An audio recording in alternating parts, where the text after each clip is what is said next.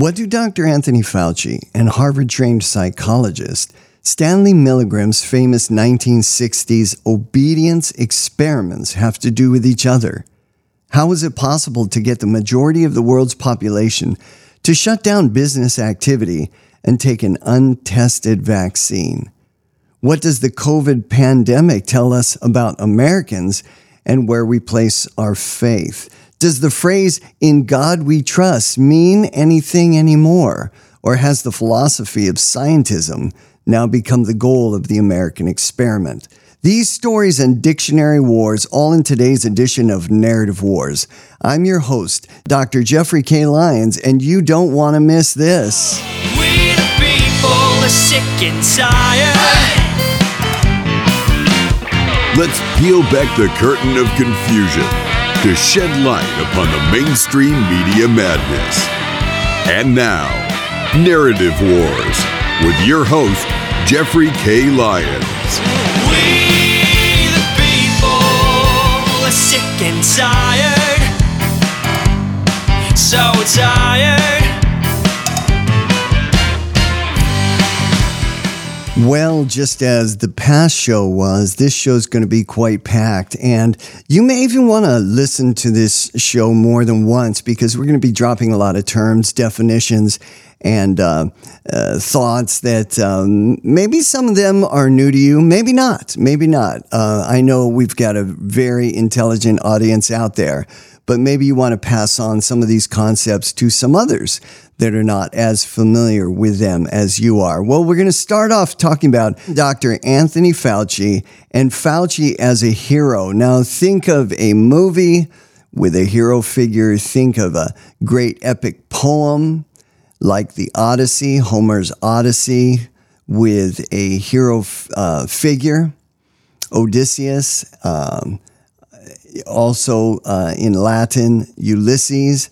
And you think of somebody who's bigger than life, somebody who uh, conquers a number of obstacles, faces a number of obstacles and conquers them, and does it through almost unheard of uh, or supernatural human strength, ability, and wit, uh, not just uh, with uh, pure brawn and muscle and that sort of thing, but also uh, with skills of thinking, craftiness, cleverness in order to defeat their foes. So think of think of a hero, your favorite hero in a movie. Every movie has the protagonist that is the hero figure and uh, an antagonist. And there may be more than one antagonist. Occasionally, there's more than one protagonist, but typically, there's one pro- protagonist and there may be a series of antagonists. Uh, typically, think of your James Bond movies. You got James Bond. He's clearly the hero, the protagonist. One thing you know, he's not going to die uh, somewhere in the middle of the movie because you paid for two hours, so he's going to survive and uh, but then he's going to face a number of antagonists. Well, Anthony Fauci can also be interpreted as a hero throughout this COVID pandemic. So it's it's very interesting to look at him uh, in terms of being a hero. Uh, one article put out in USA Today says uh, coronavirus hero Anthony Fauci is a great public servant in a time of great need. Now, this was put out March 22nd, 2020. So already he was uh, being hailed as a hero uh, in USA Today by David Rubenstein. And the subtext to the article is that Fauci is the world's leading authority on infectious diseases and the best person in the country to help us deal with the COVID 19 crisis. So everybody had to pay attention to him. Everybody had to listen to him. Don't listen to your doctor who you've been going to for 10, 15, 20 years. Uh, don't let your doctor treat you. Just listen to this one person, Anthony Fauci. Well, let's jump right into this first cut, and it's actually a combination of two cuts uh, put together. So the first thing you'll hear is Representative Steve Cohen, Democrat from Tennessee, and this was February 13th, 2023. Uh, recent, it was in uh, the year 2023 where we are right now.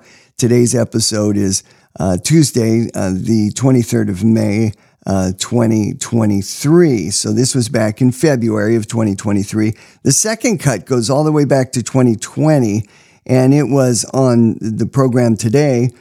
You're going to hear this interview with uh, movie star uh, Julia Roberts, and she's just praising Dr. Fauci.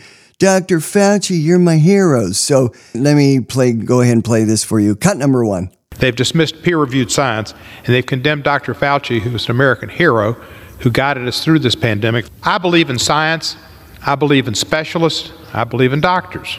Talking about an appreciation uh, for what something like this has done and, and, and can do, and take care to get back to as much as normal as we possibly can.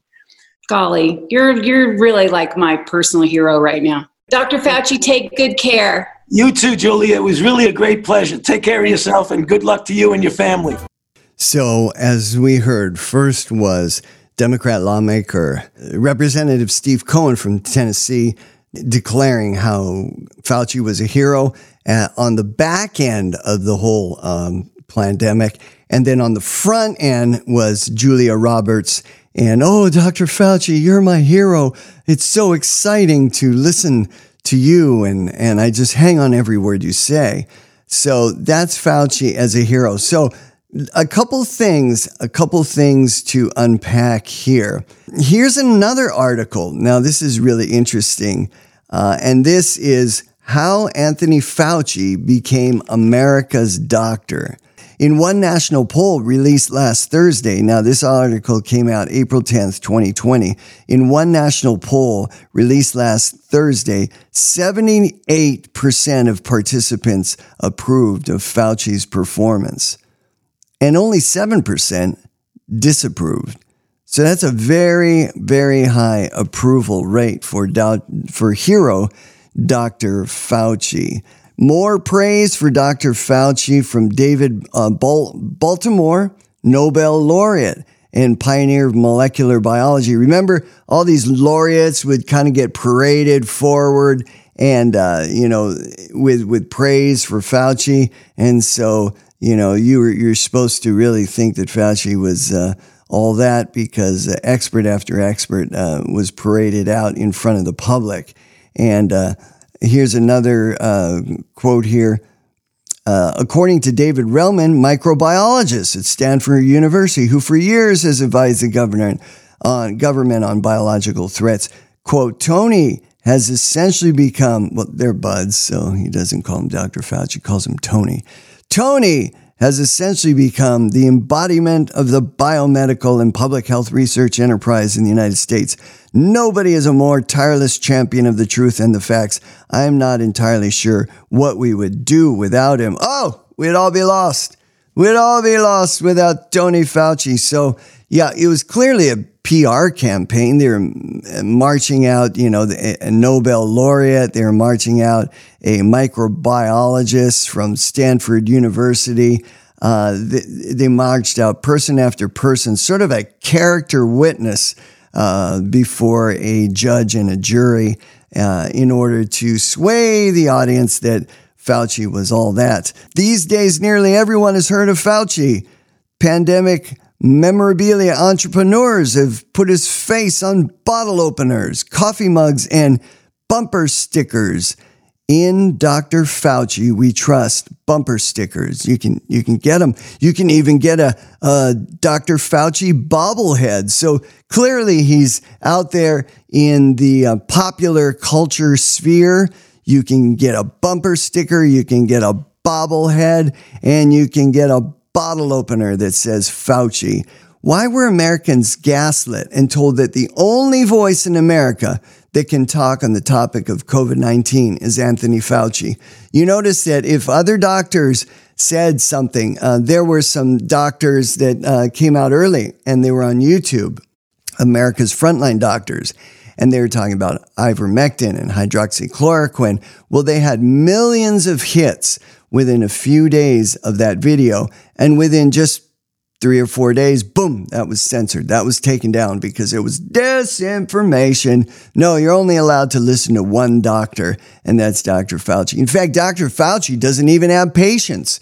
Nobody's a doctor. Well, he may have certain credentials and gone to medical school, but for the last 30 years, he's been a researcher and he's been a bureaucrat and he's been somebody who just hands out millions and millions of dollars for research and grants.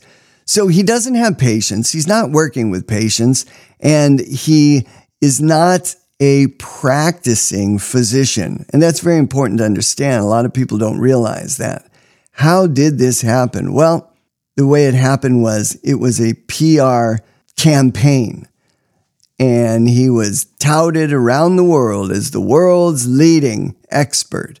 And so people bought it. People bought it because it was wallpapered across the media back to back, day after day after day. And people like, well, Julia Roberts, who everybody loves Julia Roberts, you know, she early on, uh, she was uh, saying, Oh, Dr. Fauci, you're my hero. Well, gee, if Julia Roberts loves him, I, I need to, I need to uh, love him too. So let's move on to this next piece, and this is going to be very interesting. Now, what does Dr. Fauci have to do with Stanley Milgram? Well, Stanley Milgram, who was born back in 1933, uh, he was a Harvard trained psychologist, and Milgram uh, conducted obedience experiments in the 1960s. And in addition to other studies that he carried out during his career, He's considered to have provided important insight into human social behavior. His Milgram experiments, which started in 1961, are very uh, noteworthy, famous because they were very, the results were quite disturbing.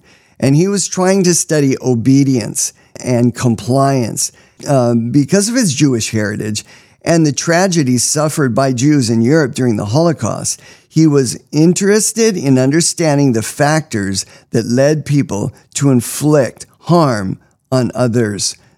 Let's take a listen to this. Cut number two, uh, having to do with the Milgram experiments in 1961. And you're going to hear, uh, let me just set this up for you before I play the cut. There are three people involved in the experiment the researcher in the white coat, you've got the teacher, that's the person being experimented upon. And you have the learner. Now, the learner is an actor. It's a ruse test, a fake test. Uh, the uh, learner is supposed to respond to a series of questions. These questions were and the answers were given earlier, and then they give them, uh, ask them the questions again, sort of like that um, game of memory you play with the cards on the table. And uh, so he had to remember the answers to certain questions. And if he got the answer wrong, he got a shock, and you'll hear eh, and then. Uh, the shocks go up. This is the thing. The shocks go up and up and up in voltage all the way to 330 volts. And you'll hear the person on the other side, uh, the learner, um, screaming, protesting, and saying, you know, I don't want to participate in this. What the teacher didn't know was that the experiment was actually on the teachers. So they advertised uh, to get people to participate. Um, they pretended when they came in and kind of drew straws. One of you is going to be a teacher, one of you is going to be a learner. But uh, when they drew straws, the uh, um, both straws said uh, said uh, teachers. So the teacher was um, always going to be the same person, the one that was uh, being experimented on and the learner was an actor. There was no electric shock. He was just uh, an actor. And so it was completely harmless, but it, it looked very real with a electronic panel and volts written on it and sound effects and, and that sort of thing. And then there was a wall and the person was on the other side and the, uh, uh, scientist in the white coat looked very official and uh, he accepted all the responsibility. So, with all that set up, let's take a listen. Participants didn't know that the learner was really an actor and the so called sharks harmless. You're going to get a shock, 180 volts. I can't stand the pain. Let me out of here. Can't stand it. I'm not going to kill that man, there. I mean, who's going to take the responsibility if anything happens to that gentleman? I'm responsible for anything that happens here. Continue, please. All right, next one, slow. Walk, dance, truck, music. Two thirds of volunteers were prepared to administer a potentially fatal electric shock when encouraged to do so by what they perceived as a legitimate authority figure. In this case, a man in a white coat. 375 volts. I think something's happened to that fellow in there. I don't get no answer. He was hollering a less voltage. Can't you check in and see if he's all right, please? Milgram's findings horrified America. They showed that decent American citizens were as capable of committing acts against their conscience as the Germans had been under the Nazis. Well, you can see why this experiment was so uh, horrifying and startling to the American public. They had just gotten over World War II, uh, less than uh, less than 20 years. This was 1961, and World War II had wrapped up uh, in the 1940s, and so mid 1940s. So the war was fresh in their minds, but people were settling into their new homes. These were the baby boomers. They were, uh, the suburbs were taking off. They were building new houses. There was a new era of prosperity. It's in the 1950s and into the 60s. This was 61 when this was being conducted. So, in many ways, a couple of takeaways here. In many ways, the Milgram experiments of 61 they generate more questions about ourselves and human nature than uh, simply finding that approximately two thirds of the subjects, the teachers, persisted with the experiment, even to the point of possible death of the learner, simply because the expert in a white coat claimed responsibility and urged them to continue with the session. It doesn't go unnoticed that during the trials held in Nuremberg, uh, Germany, after World War II, during those trials, former Nazi leaders were in, indicted and tried as war criminals. And one of the frequently heard explanations for their actions was we were only following orders. Now, there's a disturbing corollary connection between the thinking that we were only following orders and the mass obedience of two thirds of Americans abandoning their personal care physicians for the advice of a bureaucrat, Anthony Fauci, who's labeled as a scientific expert. But none of these people have ever met Fauci, and Fauci doesn't have any patients. You can't knock on his door and talk to him and have a conversation. He's detached. In a sense, he's an actor on a TV screen, but he's a hero, as we've already talked about. Well, we now know through data and peer reviewed studies that masking doesn't prevent the spread of disease. We were told it does. We know that shutting down our society en masse led to countless unforeseen circumstances such as depression, suicide, destruction of the education of our children of up to two years and more, and the bankruptcy of hundreds of thousands of small businesses across America. But that was okay because the man in the white coat said, We need to do this. We need to lock down for two weeks. Just, just two weeks, shelter in place. Well, that two weeks went on for months and months. In st- some states, six months, some states, a year. And children's education, of, as we've talked about in previous episodes of Narrative Wars, children's education uh, basically it came to a halt the online experience just did not work for children in the young grades and and most children. So it was a throwaway, a wasted year. We've learned that there are effective medicines now and treatments for COVID, and that the advice to stay home until you can't breathe and you're almost dead, and so you can crawl into the hospital. We've learned that that advice was not very good. COVID brought fear, and that is well known, the fear of death, and the media beat the drum of death every day. We were fighting fear, not a disease. Fauci re- represented a hero and a savior. It was not a surprise that the majority of Americans obeyed his commands, two thirds. According to a recent study, as many as two thirds Americans, they took the jab at least once. So very similar to the findings of this study back in 1961. And that's pretty fascinating. The problem the American, med- American medical system is broken, and that may certainly be the case around the world. The medical system is broken. If an emergency, American be re- America can be, just be reduced to a tyrannical class of ruling medical intellectuals. And we saw this around the world with the WHO. There was this tyrannical rule. Businesses need to be shut down. Everybody needs to take the jab. We saw this in country after country after country around the world. Americans need to question the narrative. They need to be allowed to pursue a variety of solutions. That's who we've always been as Americans. We've never fallen for the one solution for all. Everyone must obey this way, or you're going to be censored. You're going to be out. You're going to be excluded from society. So, on the topic of censorship, in order for America to remain free, we must not allow fear to be an excuse to destroy freedom of speech. If censorship is justified, then we're no different than the old Soviet Union or any other totalitarian form of government. People of faith must not abandon their faith. I've been a part of a Christian faith community for the majority of my life.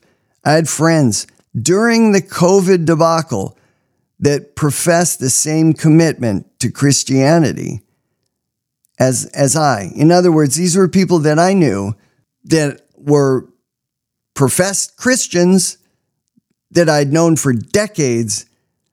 And yet, this is what I hear heard coming out of their mouths. I think if people don't take the vaccine, the government should take away their food and force them to take it this was a comment I heard from one particular individual. Other individuals would just ask, Hey, have you had the vaccine? And if you had not had the vaccine, then you're not allowed to come to their house. You're not allowed to spend any time with them if you're not vaccinated and masked up. They had swallowed the Kool Aid, so to speak. Well, hey, folks, again, we want to say thank you for listening to Narrative Wars. We really appreciate it. Narrative Wars wants to give a shout out to our many listeners, both in the United States and in other countries. And you can find our webpage again on Podbean with links to your favorite podcasting apps. Now, you can, if you don't see the link for the podcasting app that, that you is your favorite, just go to that app and you can put in Jeffrey, J E F F R E Y. You got to put the R first, K Lyons, and put that into your app. So we, we are now on Stitcher, we're on Audible, we're on Google's podcasting app. We're also on iHeartRadio. Of course, we're on Apple and iTunes and uh, many others. So if you don't see it, the link on the uh, page, uh, at narrativewars.org. That's narrativewars.org. Just go to your favorite app and search under Jeffrey K. Lyons, and chances are you're going to see it. We're on quite a few, over a dozen. I've lost count already. So this will take you to our webpage if you go to narrativewars.org, and you can also access all our past shows and see those links to other apps. Please five star rate, follow inside your favorite app, okay? Five star rate, follow, and tell a friend. We really appreciate it.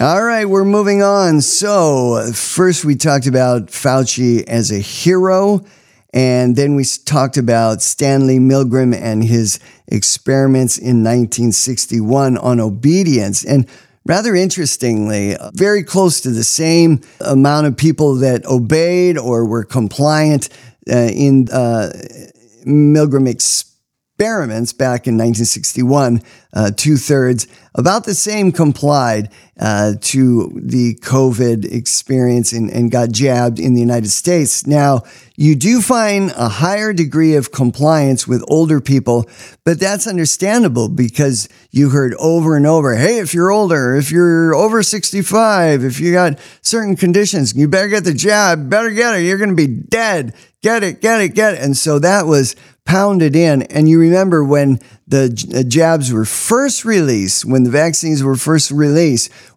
who were they given out to? Well, they were given out to older people and uh, and uh, people with these so-called pre-existing conditions, and that was to build interest. That was uh, so that uh, other people would start talking and, oh, I need to have it. I need to have it.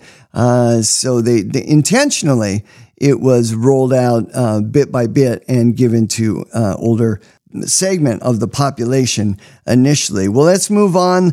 Let's take a listen to this cut number three. And this is Anthony Fauci talking in his own voice on uh, CBS's Face the Nation. And Fauci sits down on Face the Nation. He's talking with Margaret ben- Brennan, for, and uh, they discuss a number of issues. Let's take a listen to this.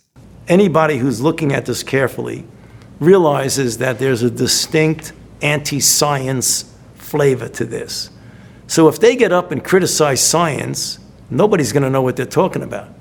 But if they get up and really aim their bullets at Tony Fauci, well, people could recognize there's a person there, there's a face, there's a voice you can recognize, you see him on television. So it's easy to criticize. But they're really criticizing science because I represent science. That's dangerous. To me, that's more dangerous than the slings and the arrows that get thrown at me. Uh, I'm not going to be around here forever, but science is going to be here forever. And if you damage science, you are doing something very detrimental to society. So if you damage science, you're doing something very detrimental to society. This is America's doctor. This is the world's leading expert on infectious diseases. This is Anthony Fauci. And he says, Hey, you can take a, a swat at me and you can poke fun at me, but you can't uh, poke fun at science. Science is above criticism. You see what he's saying here? Science is above criticism. And this is a very dangerous thought, folks, because science should be criticized. Science has been criticized historically many, many times, many, many times. And there are valid reasons for, for the criticism of science. Certain things get uh, developed by scientists, poisons, uh, certain things that are dangerous, and they get locked away. They get, they get put in vaults and guarded because that's extremely dangerous. And that is a valid criticism. We just don't want uh, poisons everywhere uh, and available to people, especially available to bad actors. So that's a very simple example of uh, criticism of science. Now, people to this very day criticize the development of the nuclear bomb. Uh, and that's a whole nother conversation there that the nuclear bomb should have never been developed. In fact, Oppenheimer, who was one of the leading uh, developers, proponents of the uh, entire project, the Manhattan Project, is said to have regretted that uh, the nuclear bomb was developed. So there's another valid criticism of science. You know, should we have developed the nuclear bomb? Is that a good thing or not a good thing? And there's been different crit- criticisms and responses uh, to that also. So when Fauci doubles down and he makes the statement that, you know, you can criticize me as much as you like, but you can't criticize science. Well, that's gaslighting, folks. That's doubling down and saying that science is, is the ultimate uh, voice, the ultimate ultimate arbiter of, of truth and, and, and value and, and, and human existence. And many things have been done in the name of science that are incredibly, incredibly evil. Uh, one of them was uh, the, the movement, which was uh, in, in the early part of the 19th century. And that was the eugenics movement. And the eugenics movement said that um, certain races of people or certain people that were infirmed or sickly, that they needed to be sterilized. And this was going on in the United States of America. This also went on in Germany. Certain populations were sterilized. The Germans did not like the gypsy population, and the Germans did not like people that were infirmed, were weak, people that were not of, as, as we might say, of sound mind. And so they would either sterilize them or they would just kill them. And they did this in the name of science. And leading scientists all around the world embraced this, so much that it was embraced in the United States of America. And it was called the eugenics movement. And we may go into more depth on that. Margaret Sanger, the founder of Planned Parenthood, was a proponent of the eugenics movement.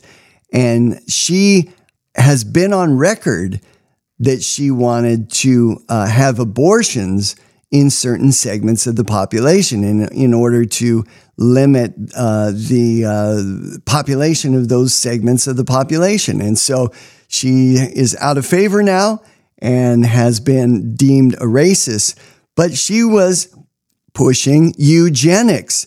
So this idea by Fauci that you can't you can't criticize uh, science, well, that's just gaslighting. That is about the most evil, wrong-headed idea that any human being can come up with. I just gave you multiple examples. One, nuclear bomb.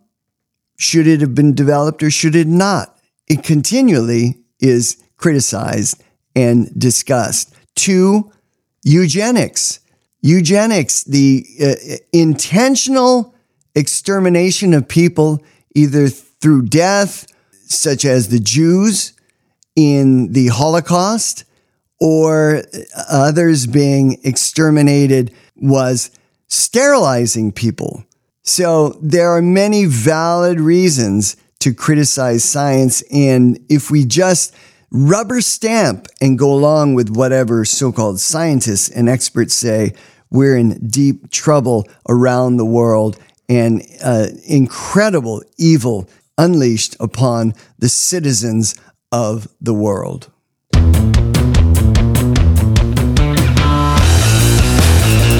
Well, where's this whole idea of don't challenge science come from? Well, the roots of it are something called positivism. Positivism is a philosophy that was advanced by the atheist philosopher Auguste Comte, who lived 1798 to 1857. So, what do these old dead guys have to do with us today? Well, the reason that we have these ideas percolating that you can't challenge science, it ha- it goes all the way back. It goes back sometimes hundreds of years, sometimes thousands of years. But these ideas don't go away because the pen is mightier than the sword. Now, Comte was best known as the originator of positivism, an approach to the philosophy and history of science and to the theory of societal development that identified genuine knowledge as the product of empirical observation and experiment and social intellectual progress.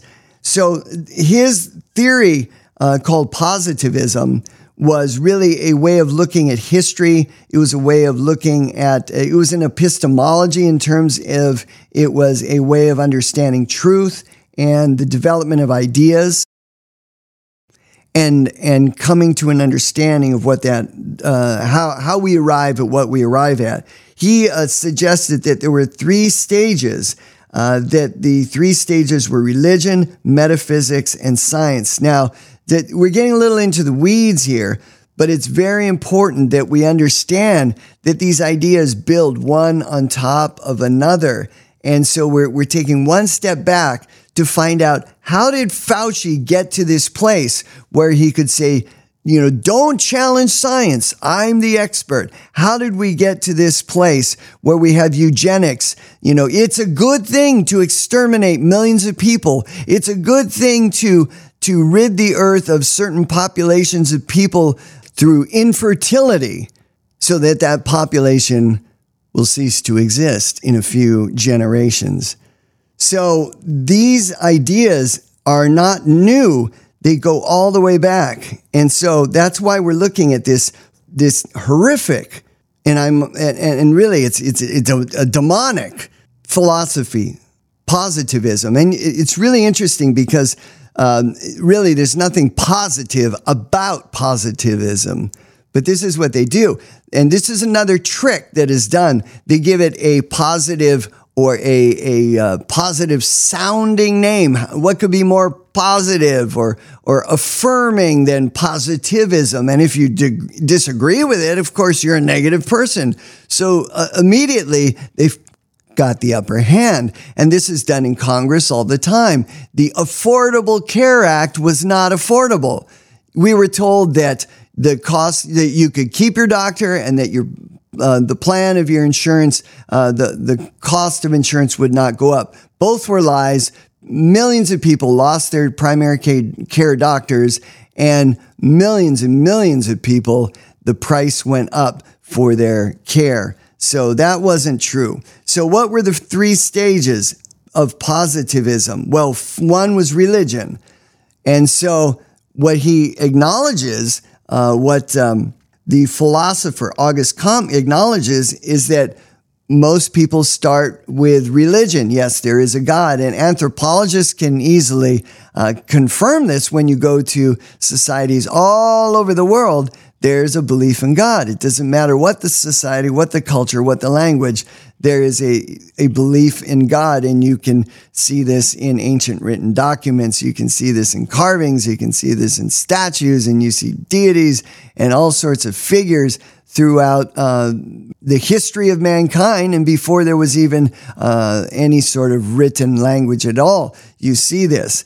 And then he says, then it moved on to metaphysics. Now, metaphysics is a belief in the unexplainable, uh, the supernatural. So it, is, um, can be, but it's not limited to uh, sort of a deism. Yes, there is a God, uh, but we don't exactly understand who he is or, or, or what he is. Uh, Thomas Jefferson, they say, was a deist. And then it moves on to science. And so science goes back to the scientific method, empiricism. So the scientific method was goes back all the way to the 17th century, uh, the early 1600s, and that was Sir Francis Bacon. And he laid out a methodology of, of uh, creating a hypothesis, gathering information, uh, information as data points that uh, could be verified by others empirically, and then uh, through that uh, sampling of data and a, a, testing of a hypothesis, uh, either um, finding support or refuting that hypothesis in an experimental fashion or a heuristic fashion. And so that's what we talk about as the scientific method today. And so that was developed by Sir Francis Bacon. And so this is what August Comte was saying about a hundred years later. And so there, there was quite a bit of time between the two. So Comte was saying, this is the scientific method. This is the, this is um, what mankind needs to rise to, and Comte uh, even created a religion called the religion of humanity. And uh, so he replaced worship of God with the religion of humanity. Not a joke, folks. He really did and uh, the spiritual priesthood. You can't make this stuff up. The spiritual priesthood of secular sociologists would guide society and control education and public morality. So, this was his vision that scientists and particularly social so- sociologists would guide society and that the administration of government and of the econ- economy would be in the hands of businessmen and bankers. Hmm, sound familiar? So that's positivism, and I positively don't care for it. I hope you'll spot it when you see it. And now we move on.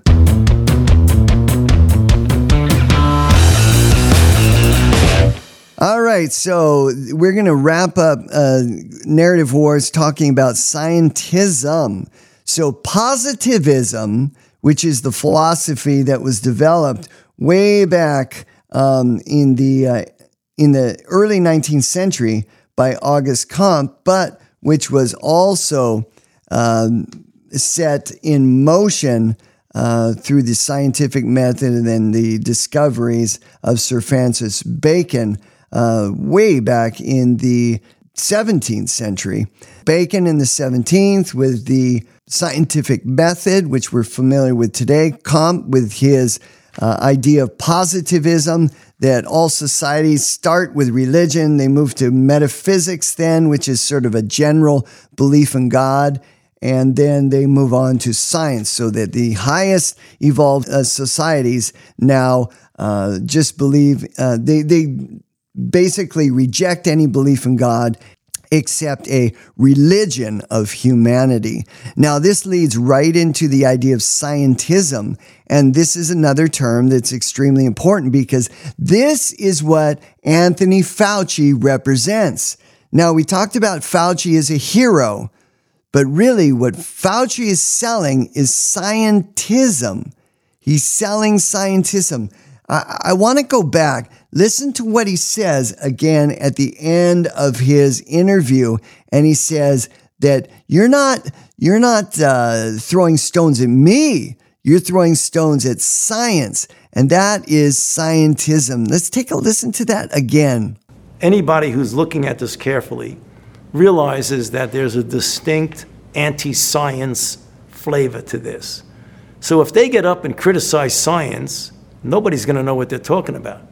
But if they get up and really aim their bullets at Tony Fauci, well, people could recognize there's a person there, there's a face, there's a voice you can recognize, you see him on television. So it's easy to criticize. But they're really criticizing science because I represent science.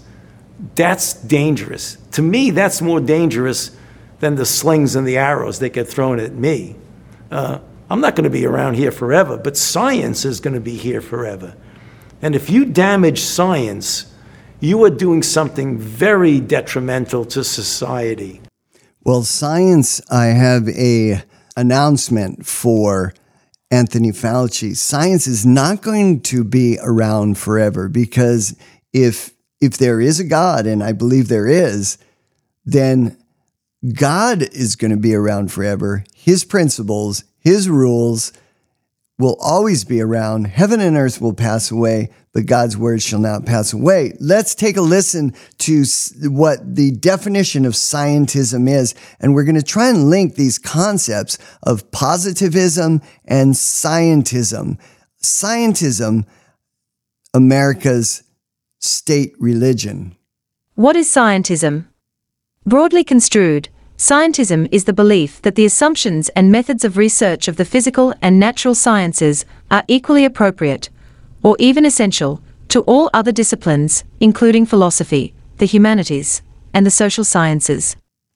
So, scientism is now the supreme object of all research. Now, I have a PhD in communication, and I was taught that philosophy is the highest achievement in, in scientific thought because philosophy is known as the science of sciences. Uh, Socrates, Plato, Aristotle, they were philosophers. So they asked the big questions in terms of metaphysics, you know, the, the big questions about what is the world, what is real, about knowledge, epistemology, how do we know what we know? And then uh, questions about uh, uh, axiology. Axiology, those are the questions about ethics. Why do, what should we do? They, they always deal with the should questions. So these questions are key to philosophy. And in fact, when I uh, went to a friend's graduation, And uh, he got his degree. Also, he got a PhD. Uh, this was a friend of mine. And right before he received his PhD, which was after the medical doctors got their uh, degrees, the person that was um, giving out the degrees and and introducing the new graduates and handing out the degrees to the PhD candidates, the announcement was made that the highest degree now that this university gives out, and this was a university with over 20,000 students. This was a land grant university in the United States of America. They said, and now we're going to give the highest degree, and the highest degree is the doctorate of philosophy, the PhD. Now, you can get a PhD, of course, in many, many fields. That is fine. But what he's saying is that all the other fields are built upon the, the foundation, the foundation of philosophy. And so this is fundamental to the way that uh, ac- academics works in universities all across the, the country. But this idea of scientism is saying, no, uh, sociologists are now in control. Uh, the scientism is now in control. And scientism is the highest discipline uh, on the academic uh, chessboard, and that all other disciplines must bow to it. Well, uh, this idea is clearly laughable. And if you try to push this idea that the sociologists are, are the highest degree of, of uh, thought and that scientism has surpassed philosophy, uh, which goes back, of course, millennia, then uh, you're, you're going to get laughed off of campus. Let's continue with the definition of scientism. It is based on the belief that natural science has authority over all other interpretations of life, and that the methods of natural science form the only proper elements in any philosophical or other inquiry. It is important to note that scientism developed from empiricism and is closely related to positivism, the philosophy that the only authentic knowledge is scientific knowledge, and that such knowledge can only come from positive affirmation of theories through strict scientific method. So that's exactly what we were talking about. It's it's built on the the idea that um, empirical knowledge, and that's who we we talked about earlier, Francis Bacon. He he was the one that developed the scientific method back in the uh, 17th century. Uh, that empirical knowledge and then positivism that was in the uh, 1800s that was again uh, that was comte those were the people that proceeded or those were the philosophies that proceeded scientism uh, and scientism is now by some uh, lauded as the ultimate um, uh, achievement of humanity. Certainly, that's what Mr. Fauci is pushing. And uh, we're just here on Narrative Wars, we're saying, no, we're not going to uh, go with that.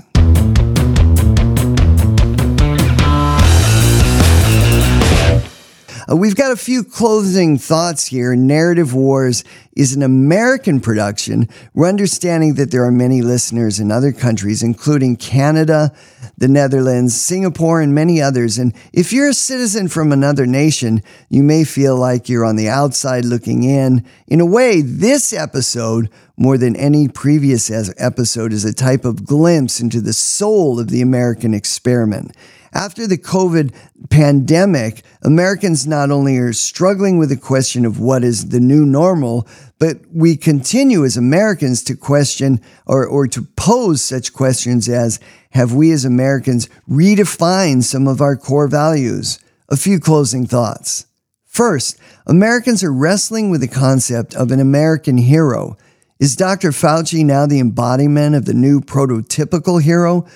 Or is that just a thin veil created by the Hollywood sycophants who desire to advance their social media clicks and persona by going along with the latest trend du jour? Second, we must not forget the lessons of history. For as British Prime Minister during World War II, Winston Churchill stated, those that fail to learn from history are doomed to repeat it. It was no coincidence that young Stanley Milgram of Jewish heritage armed with a PhD in psychology from Harvard University, began his now famous studies on obedience and authority back in 1961. The Jewish Holocaust and the horrors of World War II were still fresh in everyone's mind, and the baby boom generation had created a new sprawling America dream in the growing suburbs of America. Milgram had a deeply profound question. How could seemingly rational people, the citizens of Germany, comply and obey directives from a tyrannical government, resulting not only in the destruction of European society, but also the extermination of six million Jews and other undesirable groups of people. Keep in mind, as many as 1.5 million gypsies also died in the concentration camps of Nazi Germany. The lesson is clear as during the Nazi reign of terror in World War II, so it is with the nature of human beings today. Otherwise, rational human beings can and continue to be coerced into that behavior that would otherwise be questionable. Many of us observed during the COVID breakdowns of 2020 family members turning on one another, church members turning on other church members over the decision to listen to, comply, or not comply with the urging of the experts in white coats to take the COVID vaccine. Others were simply told if you want to keep your job, you must take the COVID vaccine. During 2020, communication with our personal care physician was truncated. And when we got to when we finally got some sort of response from our personal care physician, it seemed as though they were all reading from the same script from the government. To challenge or even suggest that we debate other opinions was considered extreme or un American and uncaring of others. Anyone that questioned the official narrative was expelled or quarantined from their social media accounts, sometimes permanently censorship ruled the day, and only total compliance to the narrative was ruled acceptable. Every mainstream media news source was in lockstep. It was as if they were all reading from the same script from the Ministry of Propaganda. Wrongthink was forbidden, and to push back against the narrative would certainly result in being branded as extremist. The social media truth trolls would descend upon you like a pack of starving wolves. The Orwellian nightmare was a reality. So, what have we learned from all of this? Well, scientism is a philosophy. If you embrace the idea that science is at the top of the philosophical pyramid and that science is the preordained savior of mankind, then heroes like Dr. Fauci are to be exalted. Even faith and religion must fall to those who hold to the philosophy of scientism. In contrast, if you hold to American values such as independence, a pioneering spirit, a questioning of tyranny, or even a belief that a belief that in God we trust is more than just a phrase on legal currency, well then perhaps the words on this rock and roll anthem from the 1970s still have some value. Written by the band The Who in 1971. We'll be fighting in the streets with our children at our feet, and the morals that they worship will be gone. And the men who spurned us on sit in judgment of all wrong. They decide, and the shotguns sing the song. I'll tip my hat to the new Constitution, take a bow for the new revolution, smile and grin at the change all around, pick up my guitar and play, just like yesterday. Then I'll get on my knees and pray. We don't get fooled again. The Who, 1971. And I think those words still ring true to this very day. Let's pray that we don't get fooled again.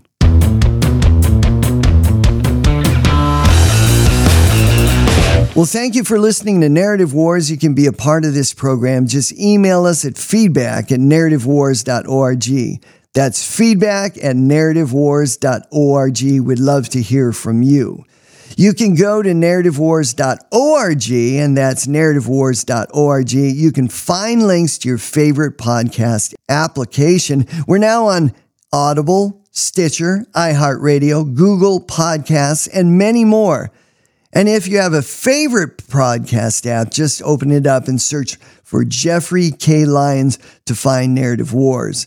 Hey, thank you. We truly appreciate your support. You're the reason that we do this program. I'm your host of Narrative Wars, Dr. Jeffrey K. Lyons. And until next time, may the Lord bless you and keep you. We the people are sick and tired. So tired.